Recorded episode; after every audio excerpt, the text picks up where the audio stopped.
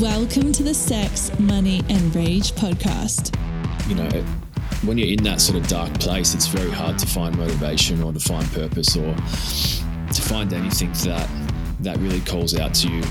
Just to really feel anything. Like anyone who's sort of experienced depression can probably relate. Like you sort of end up in this place where you sort of feel half dead. Like you're alive, but nothing really gives you joy.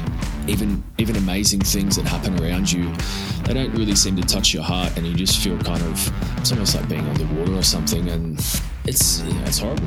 And I've sort of dealt with that off and on throughout my life um, in different stages. Yeah, it's it wasn't until I really sort of found a different way of approaching my my mind and dealing with with all that stuff that I was able to make any progress. Hello, Rages, and welcome back to Sex, Money, and Rage. I'm your host, Ellie, and today I have an epic interview for you. My cousin Jack has recently been part of a ketamine study slash trial in Australia for war veterans, and so we talked a bit about what that was like, what happens in a ketamine session, as well as nervous system work, how to channel and work with your rage in a healthy way, uh, the limits of meditation, and how Jack actually found he was dissociating when he was meditating and running away from his feelings instead of being present with his body and just the power of being in your body versus in your mind. And we also talked about what brought Jack into all of these alternative therapies and his experience with anxiety and depression and wanting to find who he was and enjoy his life, you know.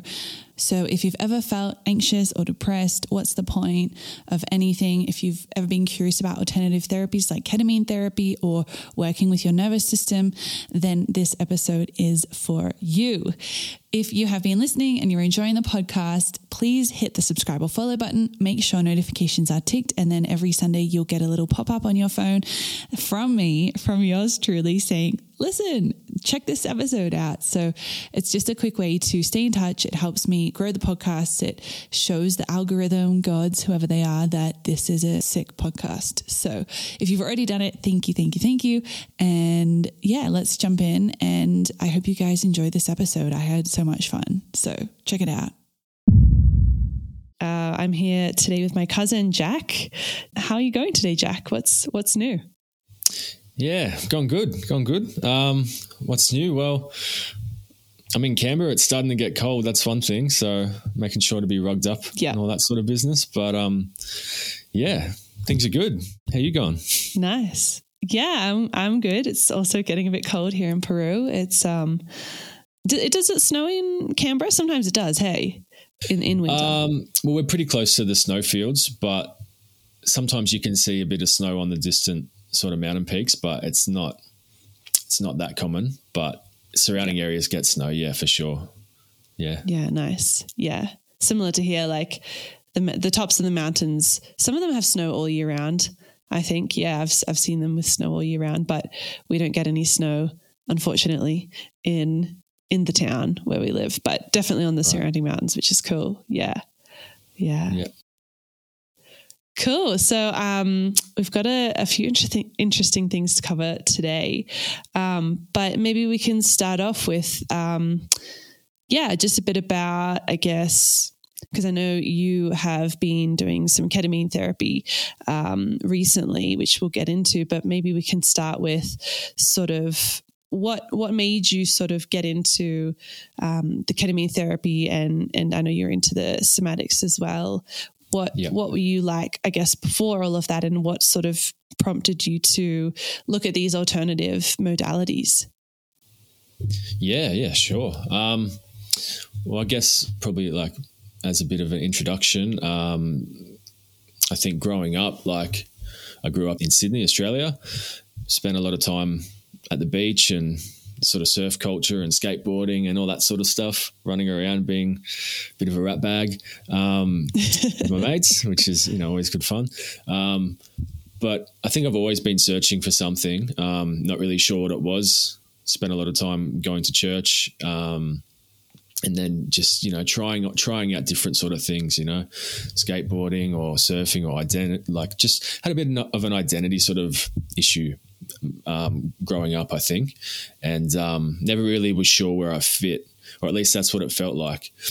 And um, as I got as I got a bit older, I started having experiences with things like anxiety and depression, and just feeling, know, it's just feeling a bit off or feeling like something wasn't quite right.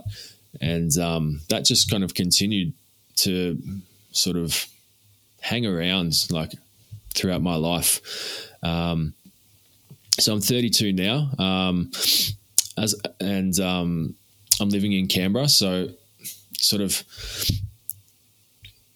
I feel like at this point in my life, I'm I'm much more clear on who I am and the direction I'm heading. But it's taken a, a long time to get to that point. So I spent some time in the army. Um, I did four years in the army, and that was really kind of the catalyst for me for change. Um, prior to that, I'd worked just about every job that you can do without having any kind of formal qualifications. I spent some time doing construction and laboring. I did. Um, I spent some time at the Australian Institute of Music studying. Um, you know, I, I, did telemarketing, I did bar work, gardening, I worked at a porter. It was like just, just everything. And I think I was always trying to find that missing piece. Like, oh, maybe I can be a tradie. Maybe that will give me that satisfaction and sense of fulfillment. Oh, maybe, maybe I'll work in sales and I'll, I'll be like some sales, sales guru or something. And I don't know, I'd sort of hop between thing and then I'd be like, no, I didn't really find what I was looking for there. And I kept going until eventually I got to the army and that was kind of the best fit out of all of them. Um, that's what it sort of felt like a bit like coming home in a way. Um, when I, when I started with that. So, um, yeah, and did some time in the army and got out and had to transition back into normal life. And that's when things kind of really got tough for me because I lost that sense of identity and that sense of, of who I was. And it's been a bit of a, a journey to get to where I am now, where I feel like I'm actually closer to who, who I truly am than I've ever been. But it, yeah, it hasn't been an easy road. Yeah, yeah. So many things to touch on, but what? So, so you mentioned you had the anxiety and depression, um, and just not sure where you fit in. Did the army help sort of help you find your identity or help you figure out who you were or what sort of helped you with that? Yeah, well, um, the thing about the army is they sort of they kind of give you an identity, like uh, which yeah, you know, everyone has the same kind of identity. So you know, there's some good things about the army, but then there's obviously some not so good things. Like it is an institution, and you go in there, and they basically strip you down to you know base level and then build you back up into the person they want you to be which is you know a soldier that follows orders and all that sort of thing so you know it's it's a bit it's it's not all good but for me it really gave me the stability and structure that um that I think I was looking for and you know met a lot of amazing amazing people some great mates um and yeah so I think it clicked for me because it was sort of it was very challenging and it was you know I had a lot of self doubt going into it like I don't even know if I can do this you know what like what am I like, I remember getting there just being like what am I doing like all my mates are back home just chilling out at you know at the pub or and I'm here you know out in the bush crawling through the mud it's raining it's cold and you know it's all these these kinds of you know moments that made that made me sort of question what I was doing but um I don't know. I just had this this drive or this calling in me, like, no, this is exactly this is exactly what I want to do. And um, yeah, yeah, it really was probably the biggest one of the biggest catalysts in my life um, for change. Like, because prior to that, I was just aimless. I was just living sort of yeah, like job to job, week to week, didn't have any real purpose. And then after that, yeah, uh, I was sort of on this path that unfortunately the army defined the path, but I nonetheless I was still on a path. So yeah, it was really good. Yeah, yeah, that's awesome. And and so with the anxiety and, and depression, what what was it like living with that? Like what how did that sort of manifest itself in your life? Yeah, um, well, I think growing up there was I don't know some things that happened that weren't that great, um, and then um, flowing on from that, I don't know. Life just happens and things just build up. So, um, um, yeah, I think growing up, you know, um, there was some, some stuff that sort of happens to people around me or, or, things that I witnessed that, that had a big impact on me and just, just sort of left me feeling just a bit lost and, and, a bit, a bit sort of dark. Had, had a lot of issues with anger and things like that. So, um, yeah, you know, when you're in that sort of dark place, it's very hard to find motivation or to find purpose or to find anything that that really calls out to you, you know, just to really feel anything. Like anyone who's sort of experienced depression can probably relate. Like you sort of end up in this place where you sort of feel half dead, like you're alive, but nothing really gives you joy, you know. Um, even even amazing things that happen around you, they don't really seem to touch your heart, and you just feel kind of it's almost like being underwater or something, and it's you know it's horrible. Um, and I've sort of mm. dealt with that off and on throughout my life um, in different stages, but uh, yeah, it's it wasn't until I really sort of found a different way of approaching my my mind and you know, dealing with with all that stuff that I was able to make any progress. Like I tried the talk therapy kind of road for quite a long time. Um, yeah, which I think is is fantastic. By the way, like I did cognitive behavioral therapy for a long time, but I feel like that's only really effective up to a point because you kind of go in and mm. you see a a counselor or a therapist, and you know at first it's amazing because you get all this stuff off your chest and you're able to really for me anyway as someone who's a bit more introverted to be able to just go in and just vent and just say things that I haven't said to anyone. Um, yeah it's very cathartic. It's almost like, in a way, it's almost like going to confession. Um, yeah. So it feels like that. Um, so yeah. funny story, actually, a bit of a side note. Um, I was in, uh, in Rome at, at, one stage and I actually went to the Vatican and, and I'm not Catholic, as you know, but I was over there and I yep, thought, yep. oh well i'm here you know i'm in in the vatican i might as well do confession and um, so I went, I went, in there and um, i went into the little confession confession booth and I was like, oh, I d- I don't really know what to say. Like, um, you know, I don't know how to start this. And I was like, well, what do they say in the movies? oh, they say, oh, forgive me, Father of sin. So I said that, and the guy responded in another language. I was I wasn't in the English speaking one, and I was like, oh, um, English. And he's like, oh yeah, yeah, oh, go no. next door.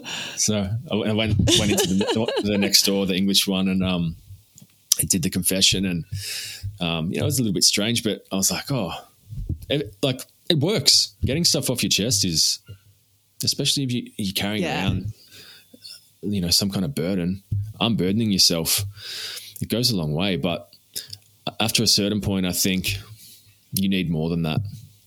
And that's where yeah. the body based therapies um, come in. Yeah. Yeah, definitely. I, I can relate to that. I did a lot of talk therapy as well. And and you're absolutely right. Like there's definitely a, like value in in talk therapy and CBT, but I hit the same point. I got to a point and like, okay, this isn't working anymore. Like I don't like I've talked about like everything I can think of and like I still like I feel stuff in my body. And so I was like, okay, so that, that was uh maybe 4 years ago, 4 or 5 years ago and so I was like, okay, I'm to go and find like a body based practitioner and I ended up finding I think there was two somatic therapists in Brisbane and I found one of them and we hit it off. And that was the beginning of how I discovered somatic therapy and somatic you know experiencing and and body based yeah therapy which just changed my life um which is really cool.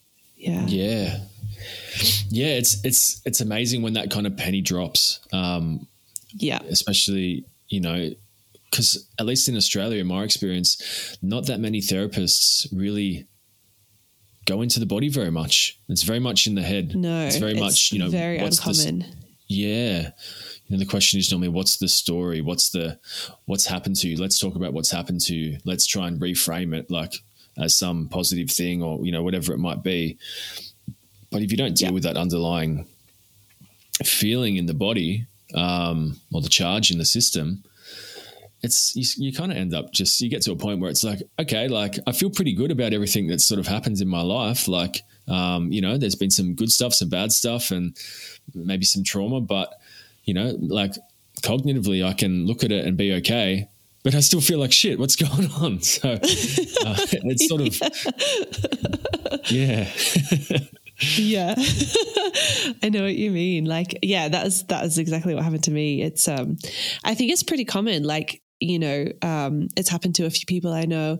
And and it was interesting because I, I was actually reading a blog post today from Seth Lyon, who um, you probably you probably know of him, Irene Yeah, yeah. Lyon's husband, and um, and he was just explaining you know, like, which this is what I experienced as well was, you know, people have this fight or flight energy in their system, you know, which, which is basically anxiety, right? It's this fight or flight activation.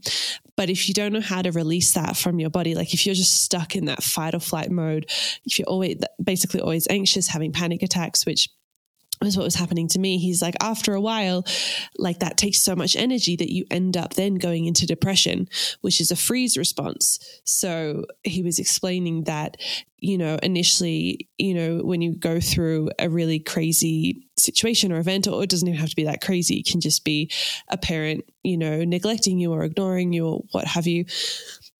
Um, so initially you go into fight or flight, but if you can't you know, run away. And if you can't fight, then you'll shift into freeze. And that's that kind of explanation of, you know, the fight or flight energy being anxiety and the freeze response being the depression and how they can combine was just really enlightening for me because I was like, yeah, like that's how it felt, you know, like I was having these, you know, panic attacks at work and it just got so much that then the depression came in, like you said, and you have these like, you know, what's the point? And it's just kind of like being half dead. Um, yeah. so it's, it's really, yeah, interesting. it's a totally different way of looking at things. Um, that kind of nervous Yeah. system framework with the, the fight, flight, freeze. Um, it makes perfect sense. And it's funny, once you start learning about this sort of nervous system world, you start to see it in obviously you see it in yourself, but you start to see it in people around you. Like I'd see it in people I worked with or, you know, just you know, even Yeah. just friends. You see how they've got the accelerator of their nervous system f- like to the floor, but they've also got the Yeah. brake and the handbrake on as well. So they're they're pushing and trying and um, you know, like basically running off stress and and adrenaline and usually, you know, a lot of coffee as well. And they're just like in this crazy kind of, you know, workaholic sort of mode almost, but then at the same time they they're not connected. They're not really embodied. They're not really aware of you know what's happening around them. Um, they're very much in their head. And, and i say they I'm, I'm talking about myself as well obviously. Um, yeah so i Yeah. think for me like that was a big piece of the puzzle. It's like it's like okay like because it gets funny right? We have all these labels for things like anxiety depression and but really like like what does that mean? Like what does it mean to have anxiety or to feel depressed or it's like it's something that that you feel. It's it's it's your experience of the world. It's your experience of life. And it's Yeah. if you, you know it's great. You know you look at animals and you don't really see that many animals that have a lot of these mental health problems that we have. And there's probably a lot of reasons for that but i think we need to remember that at least on some level we're very similar to animals. Like yes, we have like, you know, the higher functions of, um, you know, like cognitive abilities and things like that. But like, we're still mammals, we're still animals. So there's a lot of crossover and a lot of similarities. So I think, especially if you're someone that's grown up with a lot of violence or trauma or just, um, you know, it doesn't even have to be big stuff. Just like, you know, everyone has some kind of issue with their parents, I think. So, um, yeah, those things, can, those things can kind of just get stuck in your system.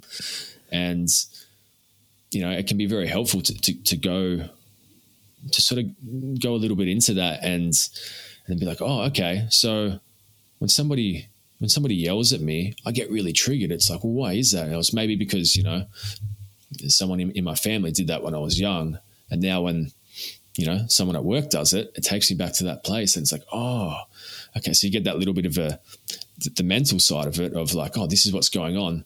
But that doesn't really change that much. But then what I like to do is if I feel like something's coming up for me, it's like, it's super simple. It's like, you just, you just look around, you look around the room or wherever, wherever you're at and you realize, oh, I'm actually not in that traumatic memory or I'm not in that place. I'm here there's safety in my environment. I'm safe.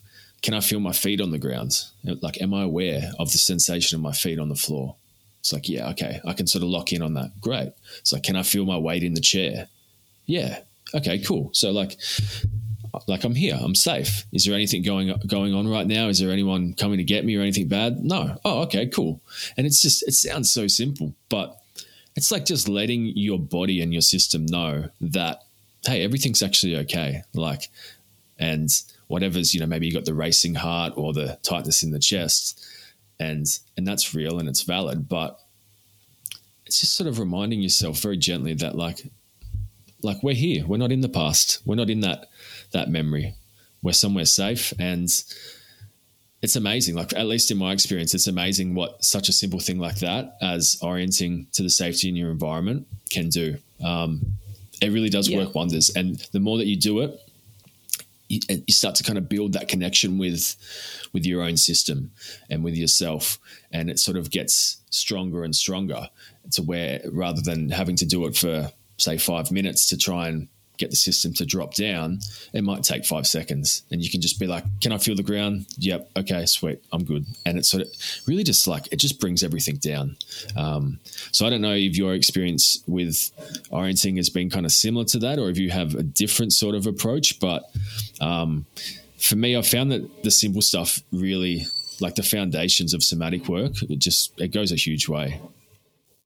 Yeah. Yeah. No, I, like I completely agree. It's blown my mind just how powerful those simple, you know, shifts can be. It's like, you know, the the the the thing for me that sort of pulled it all together was feeling your feet on the ground, noticing your breath, and looking around the room like at the same time. And then like layering these sensations or these you know, senses together where, you know, sometimes, and then it's like, can I hear the birds or can I hear a sound? And can I, you know, consume or orient these four or five different senses in the environment to connect to notice okay i'm i'm safe. And like you're right like your whole system drop your shoulders drop. Like it's like your body just does this collective sigh of relief of oh, exactly, oh I'm, yeah. I'm safe. Yeah, yeah yeah. And and it's it's like building that external awareness while feeling say a really intense emotion like terror or or fear or what have you come through. And it's balancing that external awareness of your environment and that safety with this powerful you know fight or flight charge that may be coming through.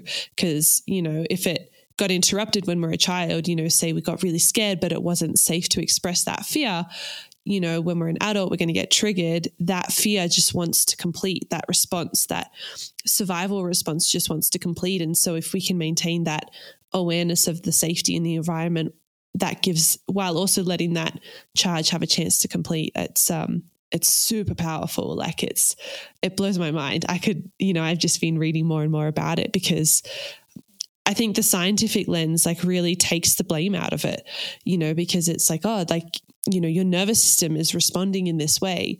And so it can take the pressure off of like, oh, like I'm just, this is a survival response, you know, this is just, I did this to survive rather than like, oh, I'm a bad person and why can't I get my shit together? So yeah, it, yeah, I find it good in that sense. Yeah, that's a big one, isn't it? That's a huge one. Yeah. because there's so much, yeah, there's so much self blame and shame around, um, like not being okay. Um, yeah. You know, if whatever that means, but you know, even if you're just really stressed out, it's like no no one likes to admit that. Hey, like I'm actually not. Um, I'm not doing that great right now. Um, but like there's this real stigma about it, and I think you know there's obviously a lot of reasons for that, but the nervous system lens it kind of cuts through all that. Even and it cuts through all, all the labels and the diagnoses and everything. It's just it's like, well, what's happening in the system? Yeah, your nervous system is dysregulated due to, you know, what you've been through. It's like, it's it's actually really normal. like, yeah, it happens to everyone. Like, there's nothing to everyone. Yeah, yeah, yeah, exactly. And you know, some people might be further towards one end of the spectrum with the dysregulation than others, and you know, it's like it's okay. It's um, yeah. So like I, I know for me, um, it's just been a game changer, um, and it's something that I continue to work with. Um, on usually a daily basis. Like I'll I'll spend a bit of time, like dedicated time, usually each morning, where I essentially just get up and I just go and sit in my backyard and just sort of just be there and just be in that moment and um, maybe have a cup of tea or something. But I'm just sitting there. You know, there's no there's no phones or books or or anything. I'm just there and I'm I'm listening to whatever's going on around me, whether it's birds or you know noisy cars in the street or whatever it might be.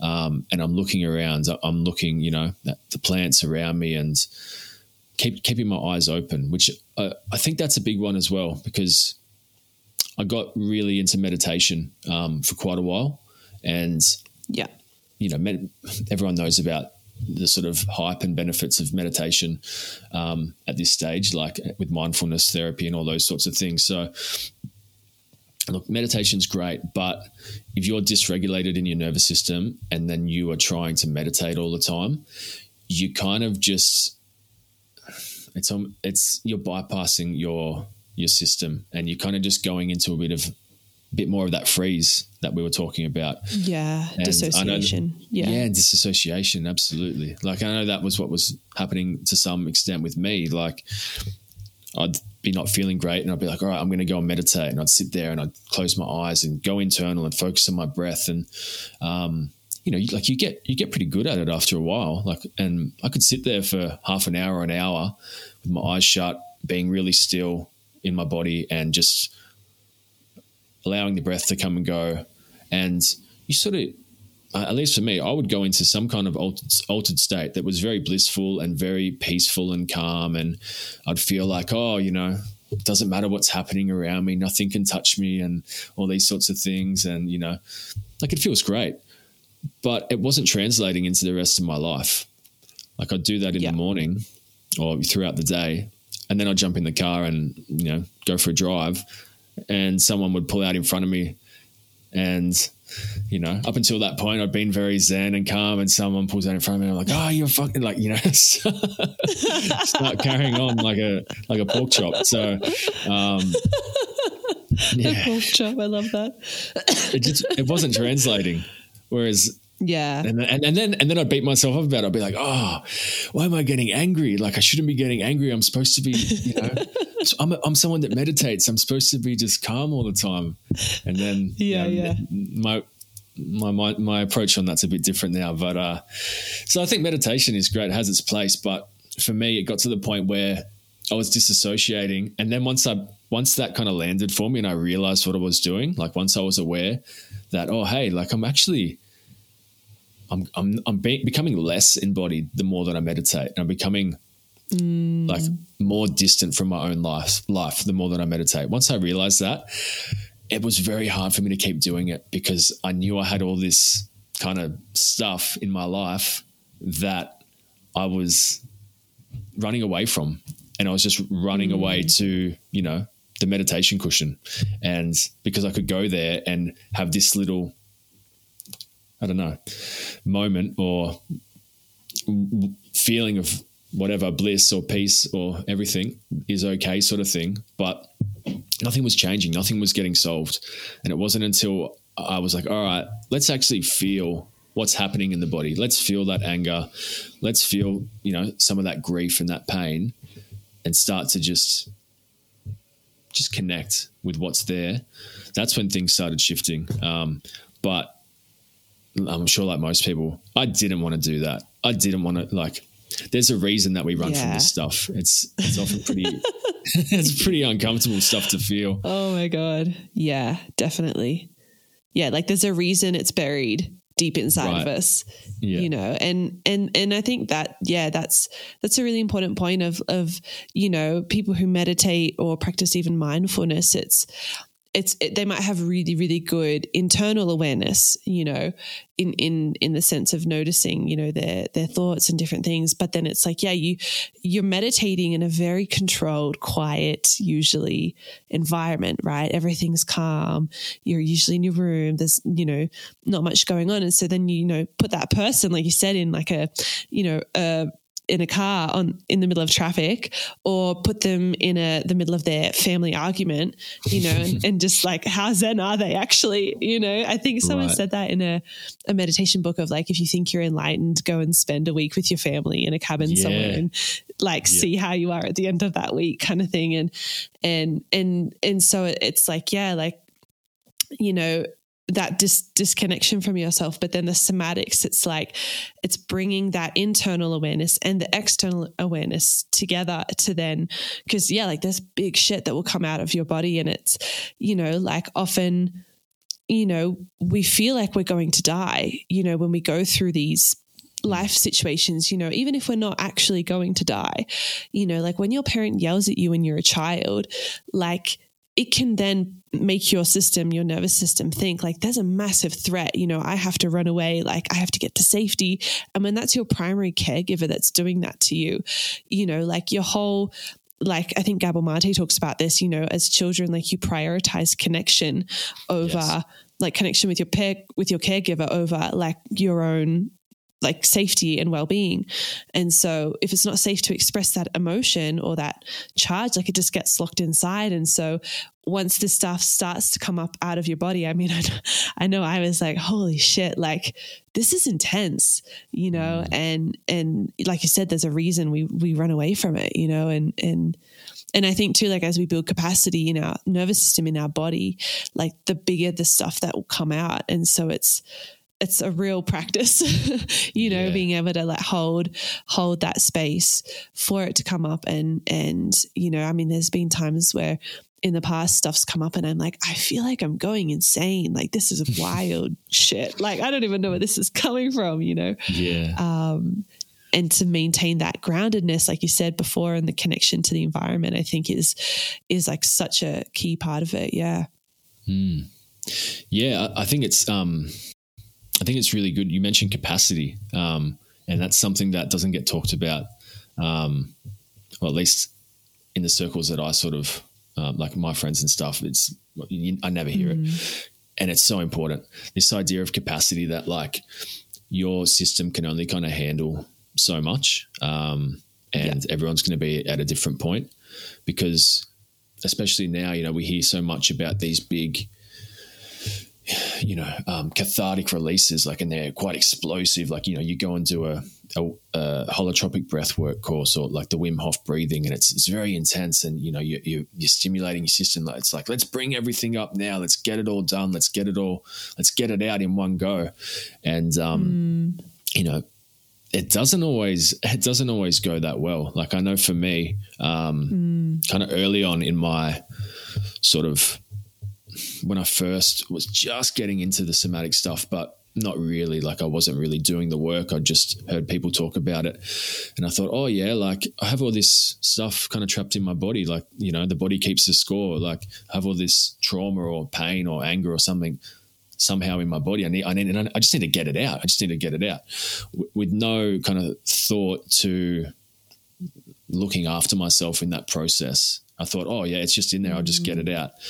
And I know for me, I had one experience in particular um, with psychedelics where um, I did uh, ayahuasca in kind of a um, non-traditional setting, um, and the goal was to heal. Like my intention was like just I need to like I need I need to work through some of this stuff, whatever it is. Not even sure what it is. I just need to, you know, work through this feeling and, and try and try and let go of whatever I'm holding on to.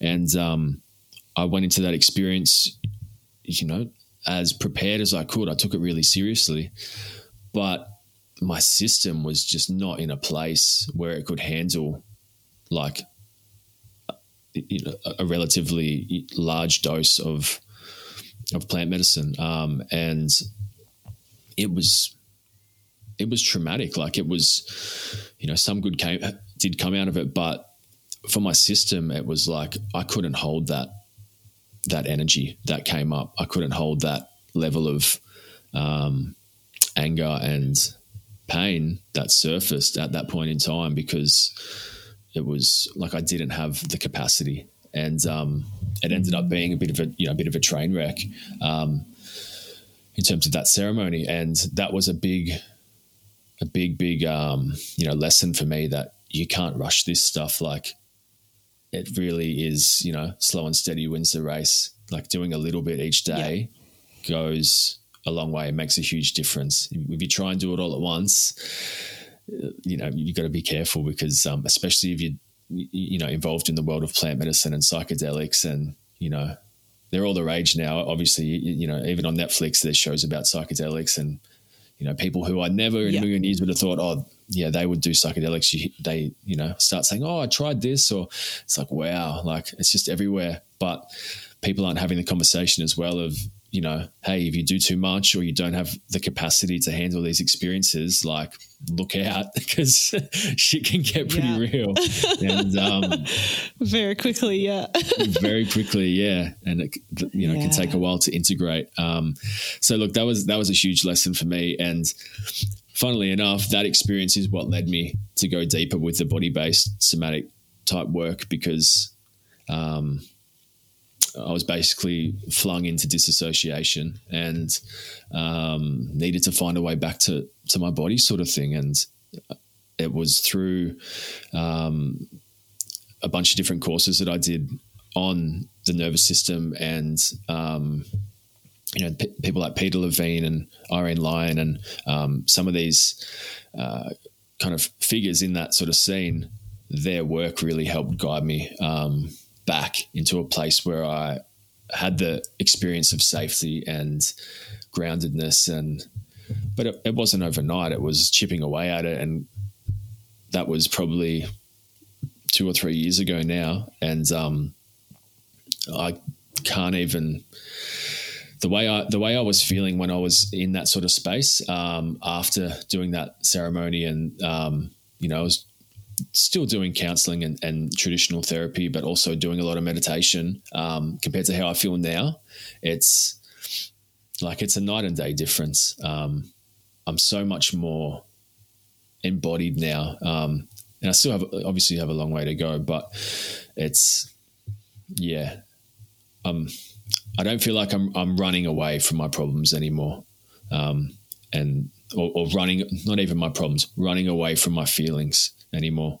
Um, I'm trying to actually sit with them and listen to them and see what's there. Um, and uh, you know, some people seem to be able to do that from birth, but it's taken me 32 years to acknowledge that hey, I actually have feelings, and um, maybe I should listen to them sometimes instead of trying to be stoic and I don't know some yeah some idea of what it means to be you know an adult.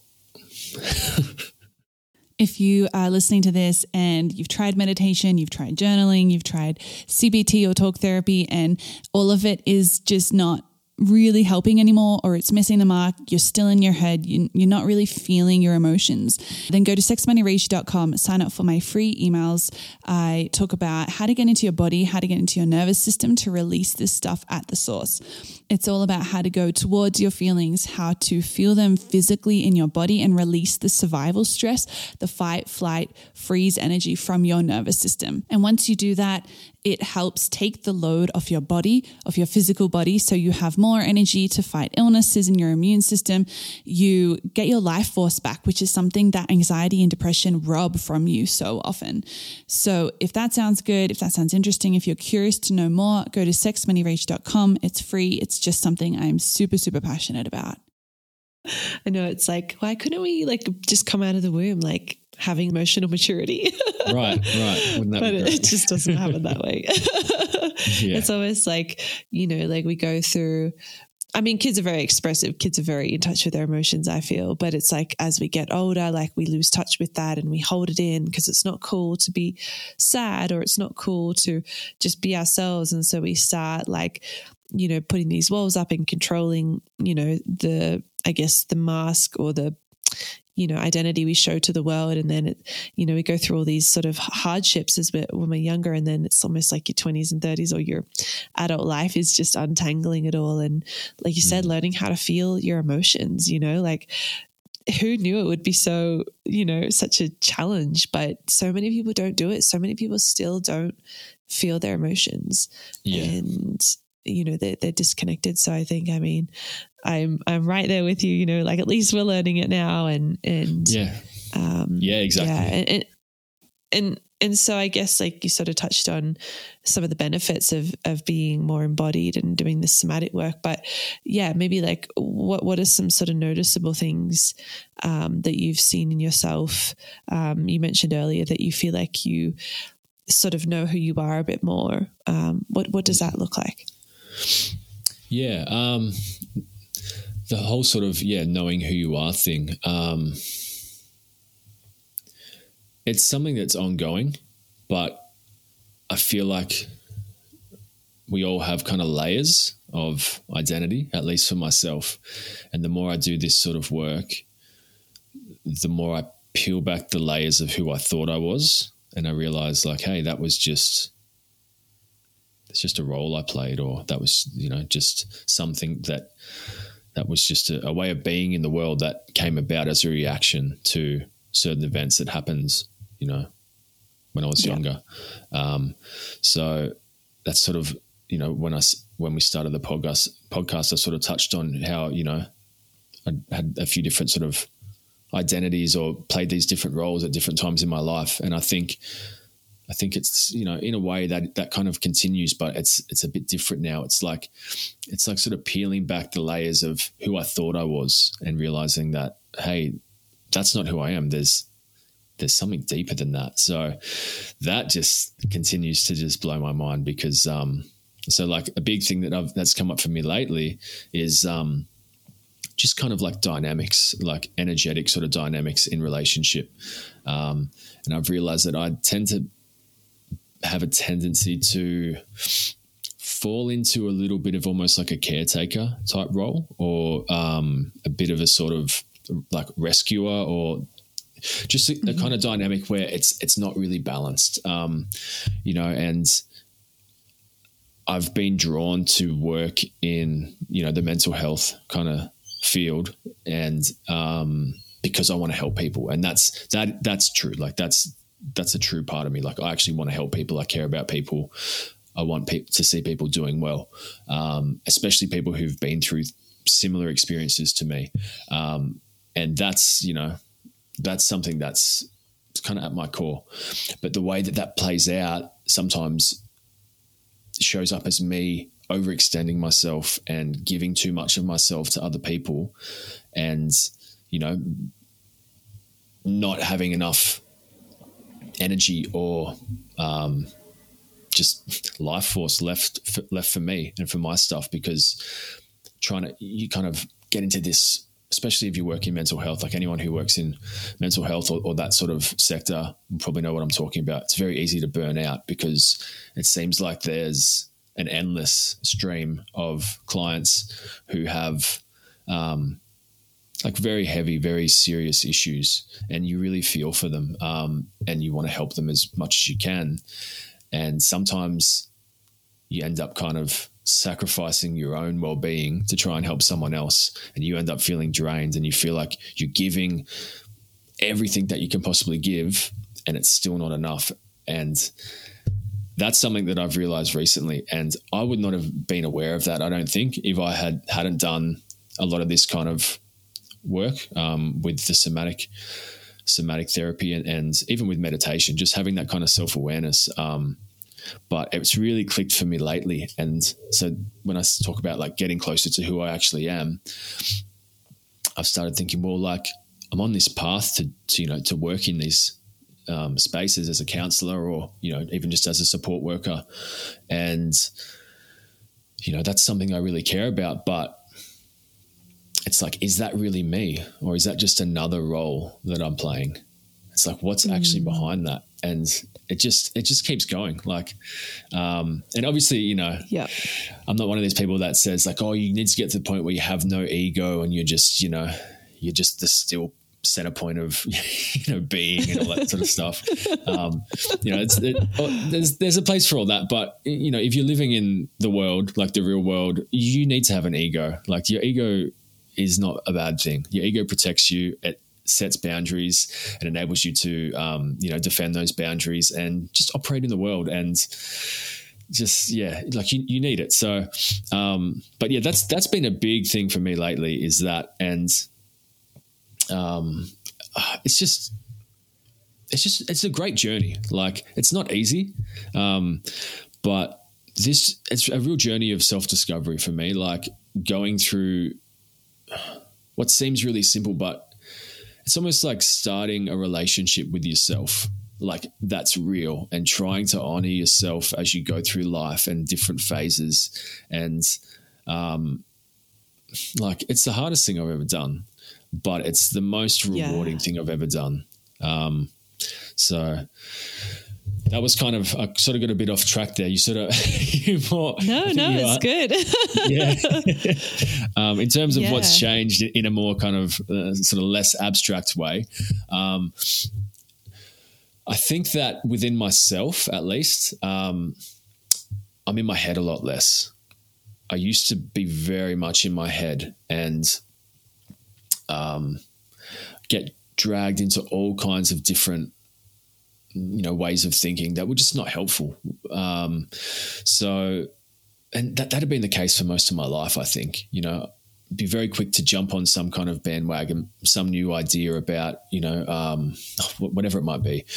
But it, it, really just it really just doesn't matter. Like um, a, a lot of the things that i would spend time thinking about just really had no impact on my life or no impact on the way I felt. Like, um, you know, even during the the whole COVID thing, you know, I was doing a lot of you know research into alternative sort of viewpoints and you know should we wear masks? Should we not wear masks? Like all this sort of stuff. And I'd, sp- I'd spent so much time thinking about it and obsessing over it.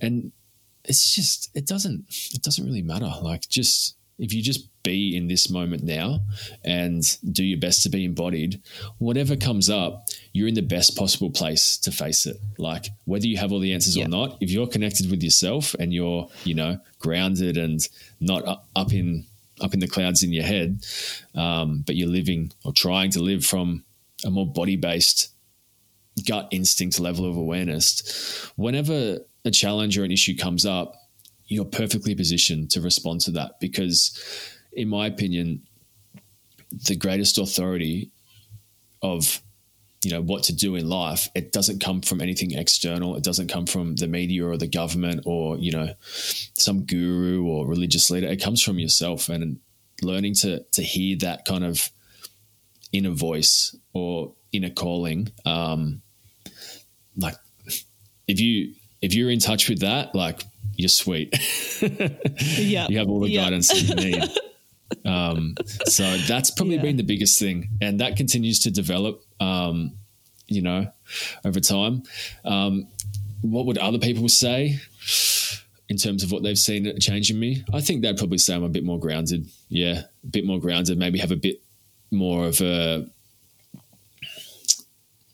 uh, just maybe more of a calm, sort of stable, sort of energy. I feel like I don't get my I don't get my feathers ruffled quite as easily, um, and that's not because when something happens, I'll sit there and be like, oh, I need to take three deep breaths and then everything's gonna pass, or you know any kind of quick technique like that. It's more like yeah. maybe someone will say something that I don't like, and and I feel that, and I'm like, oh, I didn't like that. I can feel that anger in my body. It's like, well, that's okay. Um, and then just just being with with what comes up. So I still got a long way to go, um, as we all do. But yeah, another big thing that I think I'd like to touch on is um, just just anger or rage and mm. just how that shows up in in our lives because um, I mean I can only speak from my own experience obviously but I've had a lot of anger um, for a long a long time like like since I was quite young. And it was for me that's probably been one of the biggest emotions. Has been anger or rage. And um, I think when I was younger, I really didn't know what to do with that. So I'd bottle it up and I'd push it down and try and just, uh, yeah, just didn't want to didn't want to look at it, didn't want to feel it because when it came up, it was you know it was a bit scary.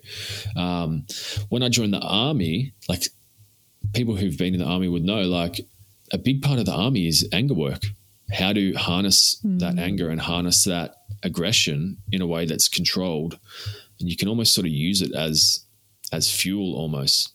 And I'm not saying I'm not saying that this is healthy. I'm just saying this is what the army does. So coming from a place prior to my joining the army where I was pushing everything down and boiling it up, and then going into the army where they are very much encouraging you to let that anger out, whether you're doing an obstacle course or a bayonet assault course or some kind of, you know, whatever it might be, like more, um, you know, MMA type stuff or whatever, they really want to see that that controlled aggression and and teach you how to tap into that.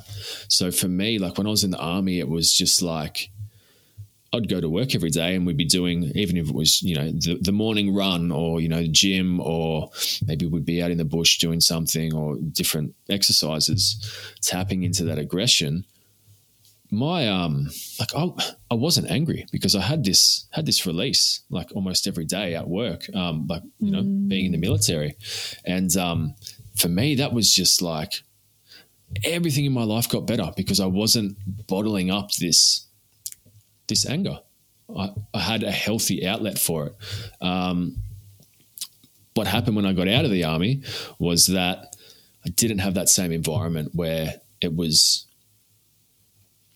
acceptable to express anger in a healthy way. And my kind of go to thing has always been exercise. Like I'll go to the gym, I'll do boxing. You know, I, I, did Muay Thai for a while in Thailand. Like that was my way of coping. That was sort of my first uh, kind of coping mechanism, I suppose, was was the gym or running or just some kind of physical activity because it gets you in your yep. body, it gets you out of your head. But when I got out of the army, I had a few different injuries. Like I got a, a bad shoulder and, you know, just a, a bunch of stuff that means that I can't train the way that I would like to train. I can't go and hit a punching bag the way I would like to, to really try and shift and move some of that energy. And so everything started building up again. And it's just like, oh, what am I going to do? I was trying talk therapy and everything it wasn't until I sort of uncovered the nervous system world where they talk about healthy aggression and you know um, healthy anger because being angry is not a bad thing. It's like it's a very natural. It's what you do with it.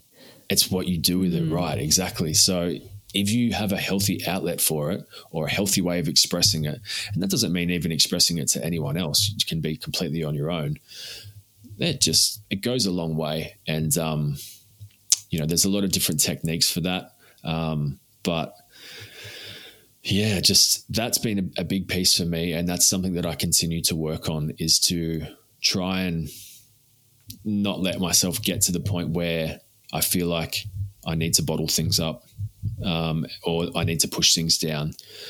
And I think one way to do that is, you know, healthy boundaries. Because usually if I'm angry about something, it's it's usually related to boundaries, feeling like a boundary's been overstepped or yeah, some kind of trust has been violated or something like that. So I think for me, yeah, the, the, anger work's been another huge piece because um, tying it back into the freeze response, if you're not in touch with your anger, if you're not in touch with that kind of healthy aggression, like that's that's your life force. That's the part of you that is, you mm. know, it's, it's survival energy. Like if you're out somewhere, say in the woods or in the bush, and you know, a bear pops up, you get this rush of adrenaline. You you, you get that that charge.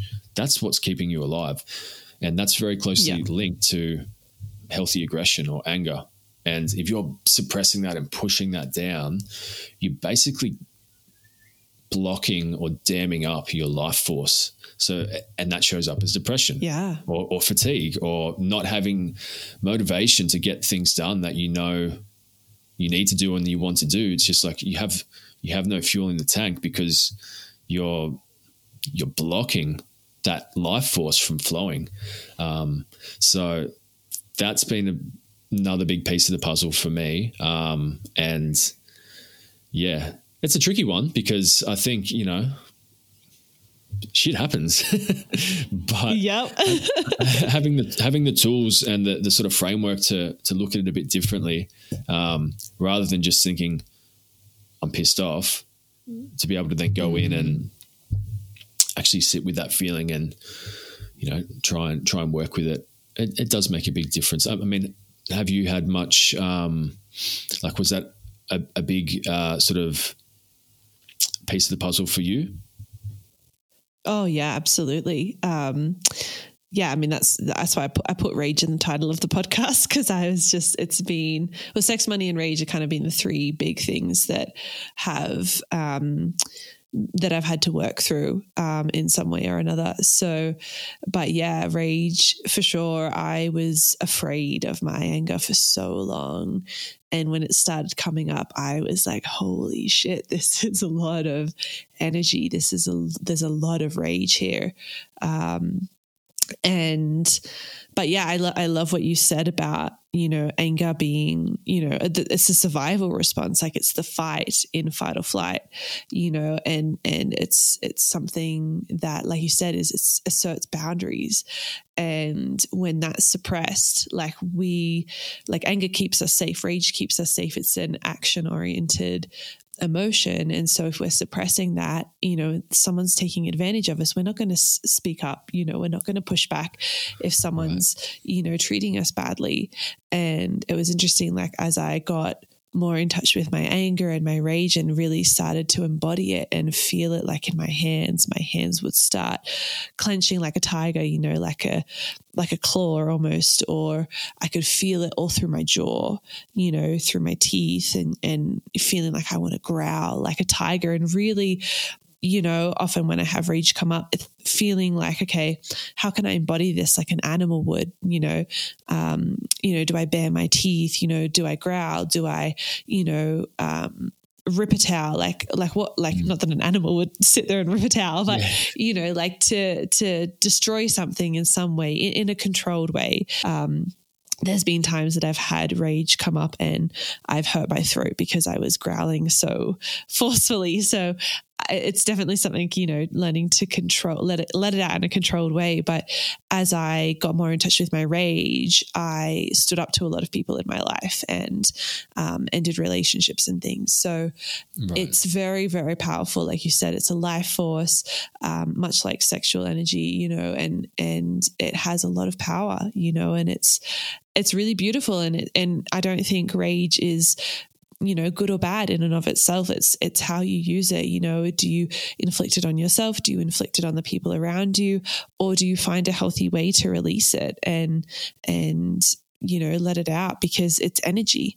And as long as we're holding that energy in like that's taking energy away from us you know from our nervous system. And so that's where we're getting sick you know we're getting like you said fatigued and and not you know but then also not sleeping well. So you know, the more dysregulated we are, the more issues you're going to have in your physical body. So, I'm, yeah, I've found Rage to be, yeah, really, really beautiful um, experience.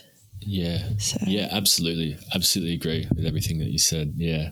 Especially with um, yeah. the growling. Like, I, I think that yeah. making sounds um, to express anger um, is Yeah. For me probably one of the best ways um, to kind of to work with it um, you know and allowing yourself to snarl a little bit and and, and growl and um, get that kind of uh, distortion in, in your sort of voice almost um, that kind of gr- the sort of gravelly growling sort of thing something about that seems to Yeah.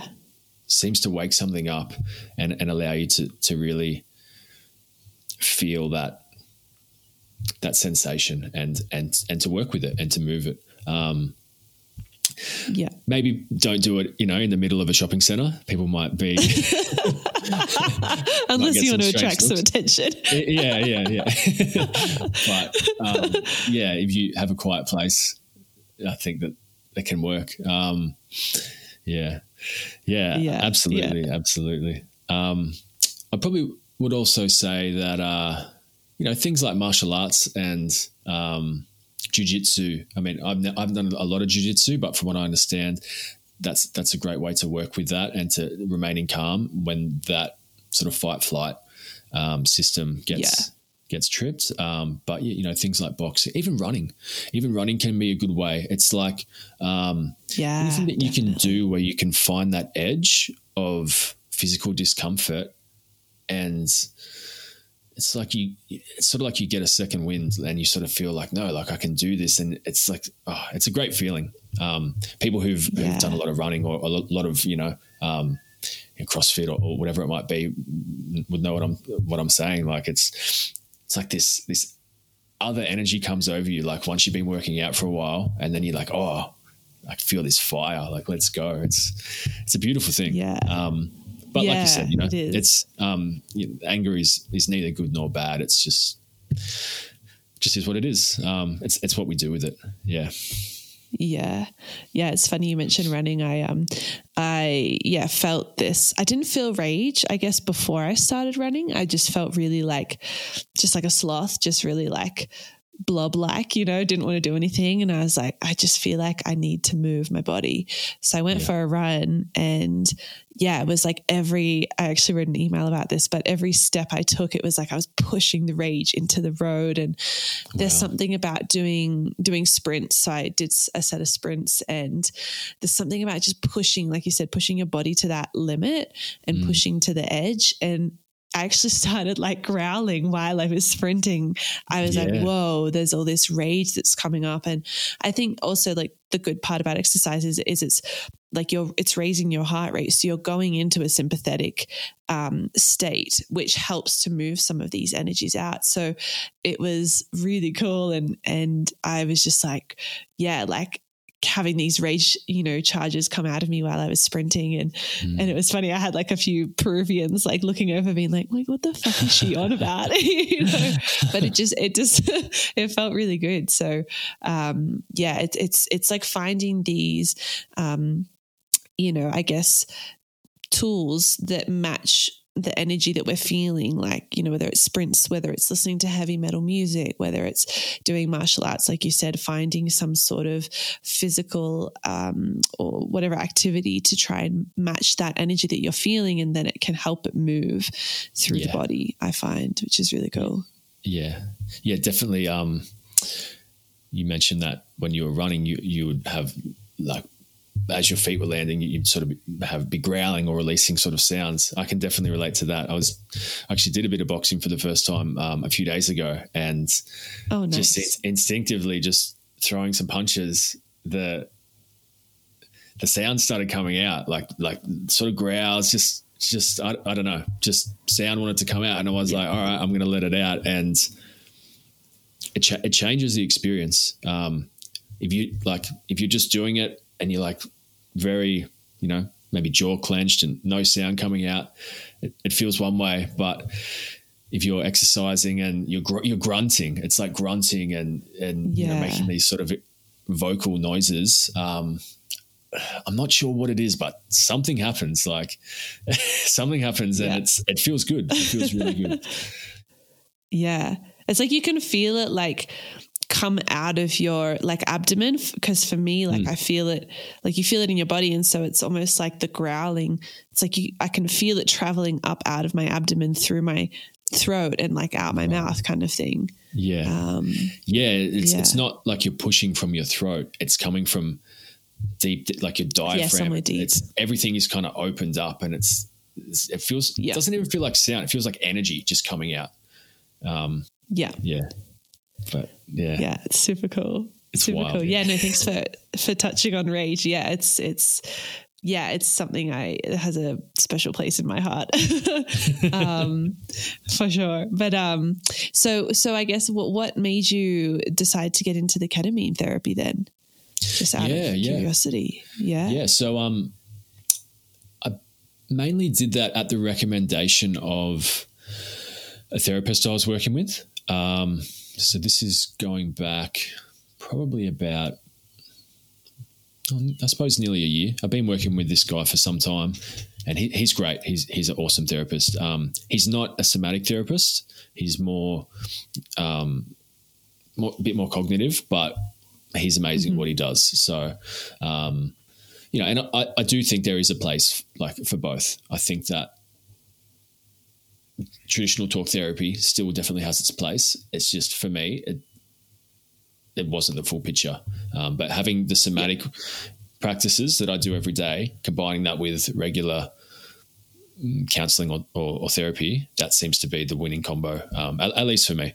Um, but he sort of Yeah. recommended it um, as something to try, uh, mainly to help with um, like sleep, sleep issues, and um, just sort of like general low mood. Um, and so I sort of was like, okay, I'll, I'll you know, I trust this guy. I'll, I'll give it a go. Um, I wasn't in a in a, a, a bad place when um, when I started it, but it was yeah it was more just like okay like you know this is all this stuff whether it's mdma therapy ketamine therapy psychedelics it seems to be kind of you know the forefront of it seems to be the, a big part of the way that mental health treatment is going i was like okay um let's give it a go yeah so um, I went in and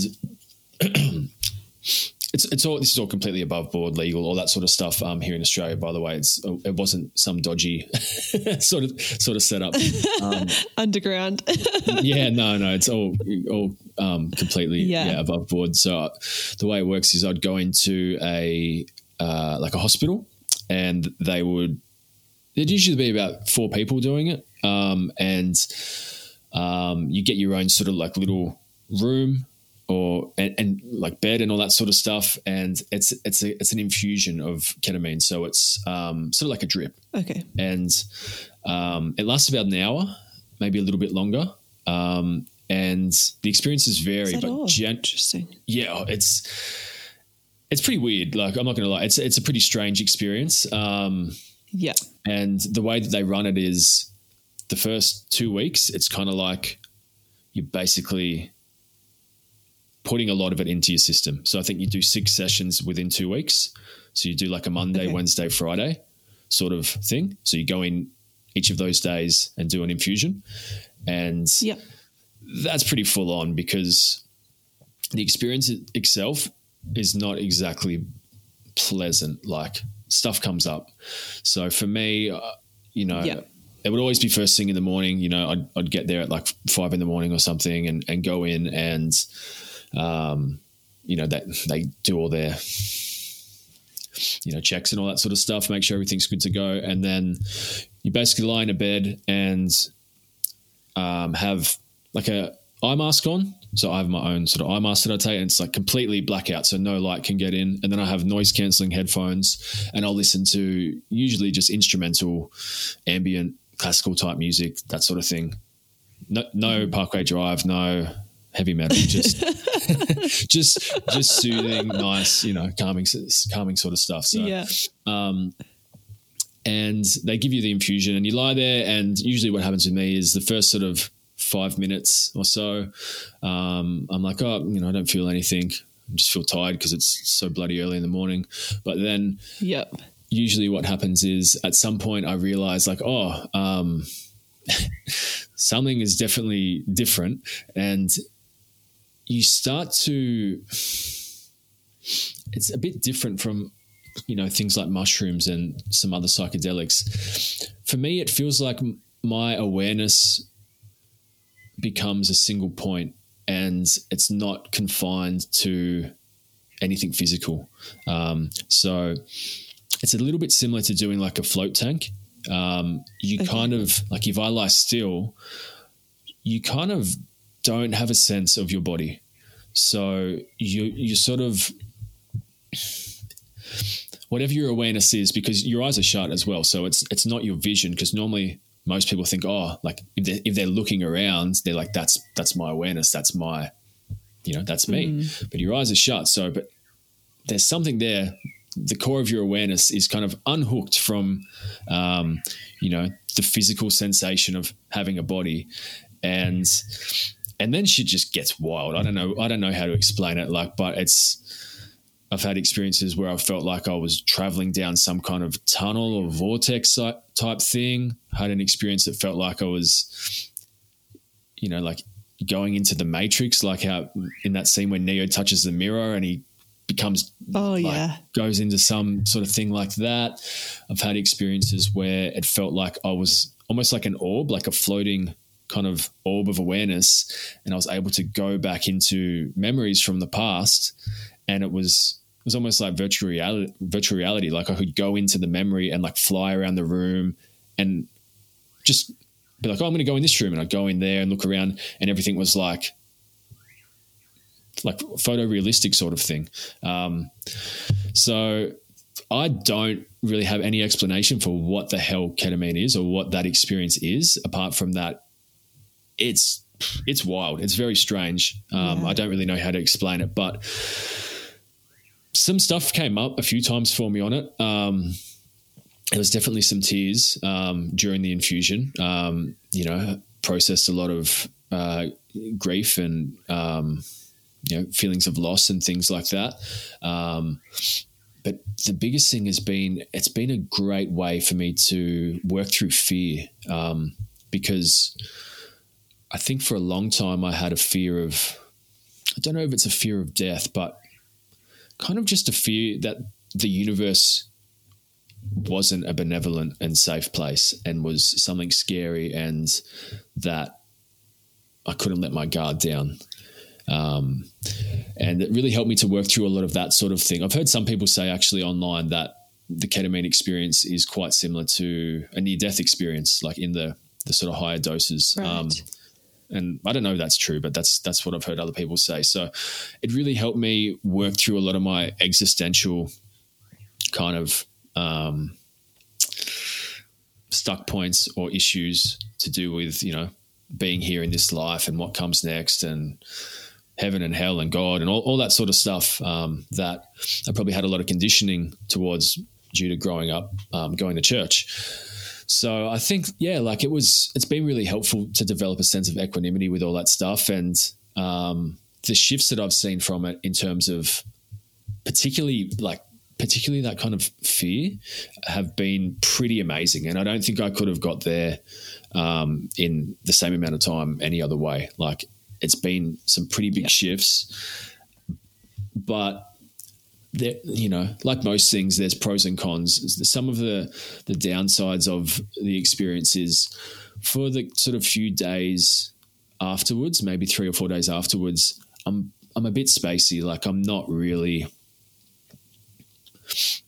I'm not really embodied, I suppose, would be a good way to put it, which um, for me is like that's everything like that embodiment so mm. um, i think it's it's great you know if, if, you're someone who's in a position where it, it might be helpful for you it's a very a very valuable thing to possibly try.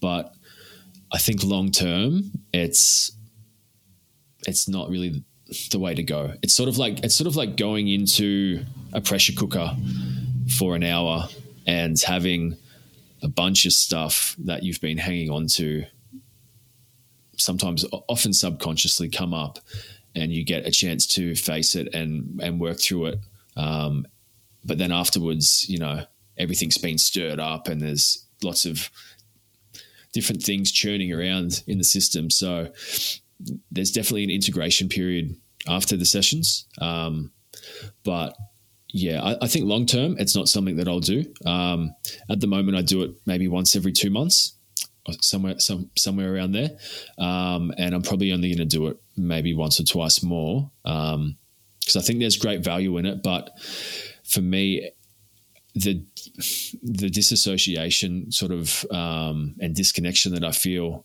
uh, for the few days afterwards, it's that's it's really not worth it to me. Like for me, that's that's everything. Being embodied is everything for for me these days, and um, I feel like I've kind of worked through most of the things that I can work through with the ketamine. Um, but yeah, what a crazy experience! Like if if anyone has an opportunity to do it, um, you'll you'll see what I mean. It's just it can't I can't put it into words.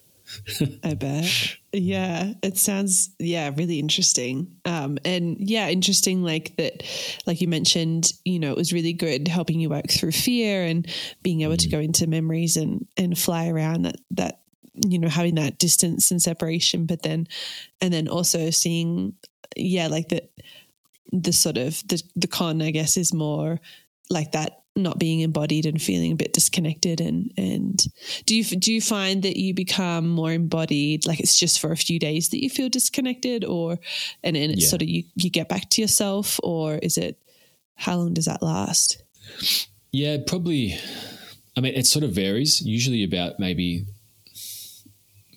4 days somewhere around there and each time i do it like because normally I do it in the morning, come home, and because it's it's an anesthetic essentially, like it's a dissociative anesthetic. So I come home and I need to have a have a rest, have a sleep. But then I wake up, and usually the first thing I do is I go and sit out in the backyard and, and do some somatic stuff to try and you know um, come come back to myself. Yeah.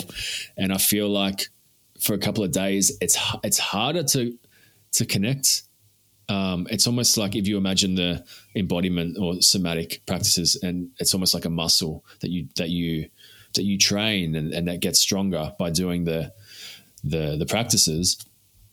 For a few days after the ketamine, it's almost like that muscle is like asleep, and so it's a little bit harder to connect. Right. Um, it's not not in a bad way because I know that that's just that's just the physical effect that it has on my body. Um, my understanding of it is at first I thought when I was doing the ketamine that it was taking me out of my body and out into the universe or, you know, God knows where, because that's what it felt like. But more recently, I've sort of thought the opposite that it's actually, it feels like it's taking me in, it's taking me into my subconscious or into my psyche, but on like a, almost like I've been shrunk down and have gone into my subconscious and I'm flying around in there. And everything I see in there is um, or everything I experience all, it's all parts of me. Because you hear people talk about big psychedelic experiences where they go out and they see aliens and you know they're like maybe these aliens or entities are actually really out there. But with the ketamine experience it doesn't feel like that. It feels like everything that i'm experiencing it's like it's like my own internal landscape of my subconscious. Mm. And once that kind of clicked for me, I was like, oh, okay, I think I have a better better idea of how to work with this now. Um, and coming out of it, it's sort of like, um, you know, the doctor said to me, it's basically what's happening is your subconscious mind and your conscious mind are sitting down and having having a chat. They're having a meeting, and mm. that's what the experience is. And it's there's been some research that it promotes. Um, like neurogenesis or like neuroplasticity. So, like helping the mind or the brain to learn new ways of doing things. So, similar to psychedelics, or, you know, things like mushrooms or you know, whatever. Um, so, I think it's important in that sort of week or so following to do the practices and the habits that that you want to try and bring into your life you know, that's that's how I approach it. Um, mm-hmm. But yeah, it it feels very much like a journey into the subconscious, whereas my experiences with say mushrooms didn't really have that same kind of kind of quality to the same extent. Interesting. Interesting. Yeah, I I actually had oh yeah on mush when I have mushrooms it feels very introspective, sort of what you're describing with the ketamine, which is interesting. So yeah, do they do they like your your psychologist um, does do they give you instructions or say you know sit in the room with you or you just sort of alone with your headphones and your eye mask and sort of yeah um, some places do that um, i mean i actually don't know that there's that many places in australia that do the ketamine therapy um, but mm-hmm. Um, from what i've heard over in the states that's pretty common they basically do a therapy session. Mm-hmm.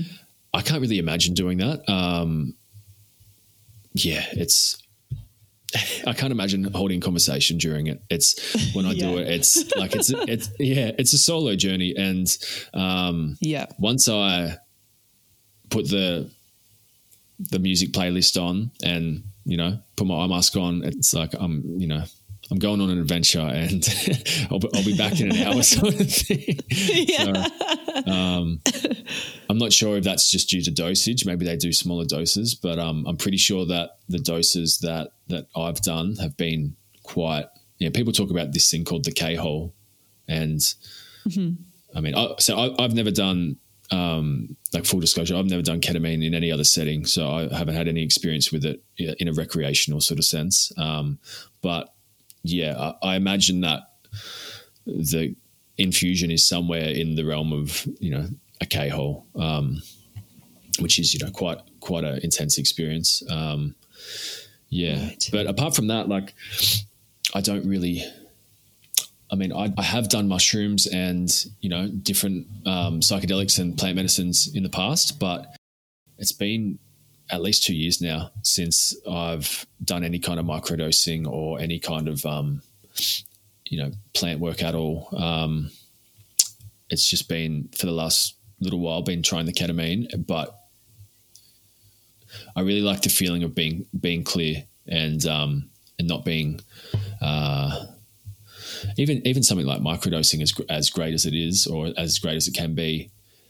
It's still I, I, just I just like the feeling of just being just completely one hundred percent clear because um, I feel like mm. that's when I'm able to think and operate um, as as good as I can. And um, I did work at a actually worked at a rehab for a while um, for about six months and just like doing support work, and that was wow that was a um, a very eye opening ex- experience for me. Um, was it like a drug and alcohol rehab? Center? Oh yeah, yeah. Sorry, yeah. So it's a drug and alcohol um, okay.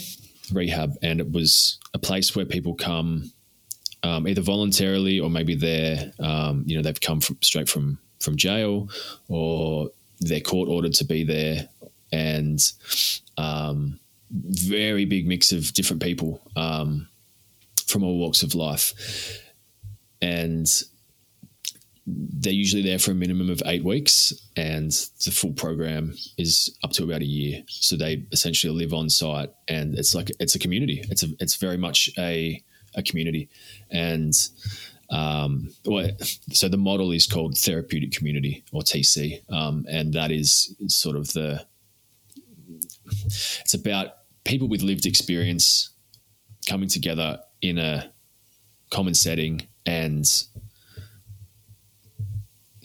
the tagline is sort of community as method. So the community, like the relationships that are built and learning how to have proper boundaries and deal with responsibilities and authority and all, all these different things, um, all are encompassed in this sort of therapeutic community model. Um, but yeah, I worked, I worked, um, I worked there for six months and yeah, like that's, that it was a game changer. Like, um, in so many ways. Like seeing people who in the past maybe I would have had some bias or some judgment towards, like people who, you know, have come straight from the hospital detox unit where they've just detoxed off be it alcohol or methamphetamine or you know whatever it might be and they come in and they usually don't look too healthy, you know, maybe it might be a bit underweight or just, you know, because they've been in serious drug addiction for a long time. And then seeing mm. them two, three months later, and they look like a completely different person because they've been eating properly, they've been working through their stuff, they've been, you know, doing a bit of exercise and had healthy people to speak to around them. It's like, it's like, holy wow, shit, like, cool. doesn't even look like the same person. And it's just like, getting to be a part of that and getting to to hear some of these people's um, stories was oh, it really affected me in, in a positive way because um, I think so it's cool. so easy to have judgments about people like maybe you see you know the homeless person on the street corner and you think oh like what are they doing? Why, why can't they just get a job or why don't they just, you know, do this or that? And it's very easy to sort of sit back and sort of, you know, have these judgments. but when you, um, actually talk to these people and and hear their story and hear what they've been through, it's like wow, like fuck, you're fucking incredible. Like that you like some of these people that I've met and worked with are so unbelievably strong and like just have so much life in them that it's like it blows my mind. And to to hear what the amount of trauma that some people have been through and then to see how they are in the world like and they still have love in their heart and they still they're still kind to other people it really yeah it really restored my um my faith in humanity i think working there which is you know I, I didn't expect that when i you know signed up for the job but it was a really positive experience. Um, but you know, once again, I learned a lot about myself and about boundaries and overextending myself and those sorts of things. So, um, you know, working in that sector is is is very hard. But yeah, what a, what a great experience. Yeah, yeah, it sounds super rewarding. Um, yeah, yeah, that's super cool. Super cool. Um, yeah, well, we're we're sort of coming up, I guess, to the to the end of time. But um, what what what do you see as being, I guess, next for you? What what do you sort of see um, as being, I guess, the next step in in your journey? What do you think? Where do you think life yeah. will go next? I don't know if that's a too open ended question. I mean, we don't know the future, no, but no, yeah. Um, what, what do good. you? Um, yeah, I really, as we were talking about before, you know, like trying to peel back those layers and find out what's really at the core of of who we are. Um, that's the biggest thing for me. Following that impulse of, you know, like I don't really know what comes next, but I'm trying to be honest with myself and be real with myself. And I know that that kind of inner guidance of my true self will show me and will lead me to where I need to be. Um, in a more kind of practical sense, what does that mean? I'm probably going to um, keep working with people in some capacity, um, be it in the drug and alcohol sector, mental health. Um, I would love to work with uh, veterans and ex military because I think there's a real need for that. Um, there's, a, there's a real need for that in not just Australia, but like across across the world. Um, you know, mm. uh, the the whole kind of you know army or military sort of system, including deployments and all that sort of stuff, it takes a toll on everyone who's involved in it in some way. You know, people think that they can go yeah. to the, somewhere like the Middle East and come back and be unaffected, um, and that's yeah i don't believe that. I think it affects everyone in some way. And um, so i really feel a, a, bit of a call towards working in those spaces. But um, outside of that i've been really just had this had this fire for music again which i haven't felt in a long time. Like i've been playing guitar for probably 20 years and singing for a while and you know writing music for a long time. And just the, the last month or two it's just been like oh i gotta i gotta really you know put some put some music out. So that's the cool. most sort of uh, pressing thing on on my kind of agenda is to to record some music, maybe start a YouTube channel, r- record an EP professionally, or you know do an album or something, and just um, it's just, it's just something I have to do. It's just I've been putting it off for a long time, and um, seeing seeing other people around me, you know, you know like my sister, um, she's extremely creative, and seeing her succeed with her art has been very inspiring to me. So I think yeah, yeah. it's just those are probably the two biggest things. Um, but once again, you know, I, I, I don't know uh, exactly what's next, but but I feel good about it. I don't feel stressed about the future anymore. I feel like I have everything I need within myself to to face whatever comes next and to to thrive. Awesome. Awesome. That's that's so good to hear. I mean, that's like I think the ultimate goal is just to feel like yeah, you can handle whatever life throws at you and just to be excited for the future yeah. even if you don't know what that is. Like that's that's so cool. That's awesome. All right. Well, thank you, Jack, so much for coming on on the podcast. We'll we'll wrap it up there. Um, yeah, thank you. Yeah, thank you. Thanks for having me. It's been great. Yeah, no worries. Thanks for listening and making it this far. Uh, once again, just hit the subscribe or follow button, smash it really hard. It'll make my day. And make sure notifications are ticked so that I can spam you throughout the week. just kidding. Uh, it'll just send you a pop up notification when new episodes are live. That's it for me. Have an epic week. Do something crazy fun that you wouldn't normally do. And I will catch you next time.